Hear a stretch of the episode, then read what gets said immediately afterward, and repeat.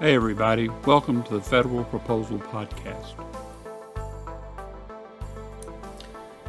This episode is a quick hit on the VA program. The Department of Veterans Affairs is looking for a contract under the program heading of Secure, Performant, Reliable, and User Centered Experiences, or SPRUCE. The Spruce IDIQ is designed to ensure that the VA has streamlined access to the modern commercial services it needs to deliver excellent products to its internal and external users.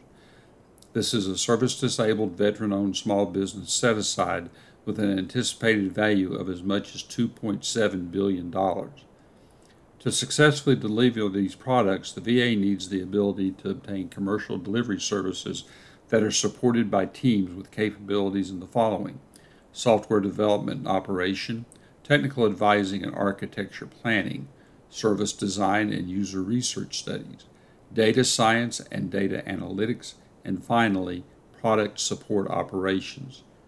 Spruce will provide a single point of contact for the VA to acquire these services, which helps to streamline the procurement process and ensure that the VA gets the best possible value for its investment. Spruce will be a valuable resource for the VA as it modernizes its digital infrastructure. There is some ambiguity as to when the VA will release the final RFP, but it could be as early as the next 30 to 60 days.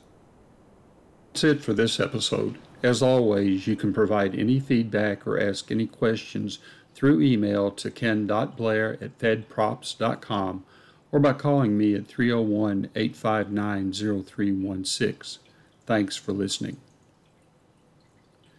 Federal Proposal Podcast is copyright 2023 by Blair Associates Incorporated. All rights reserved.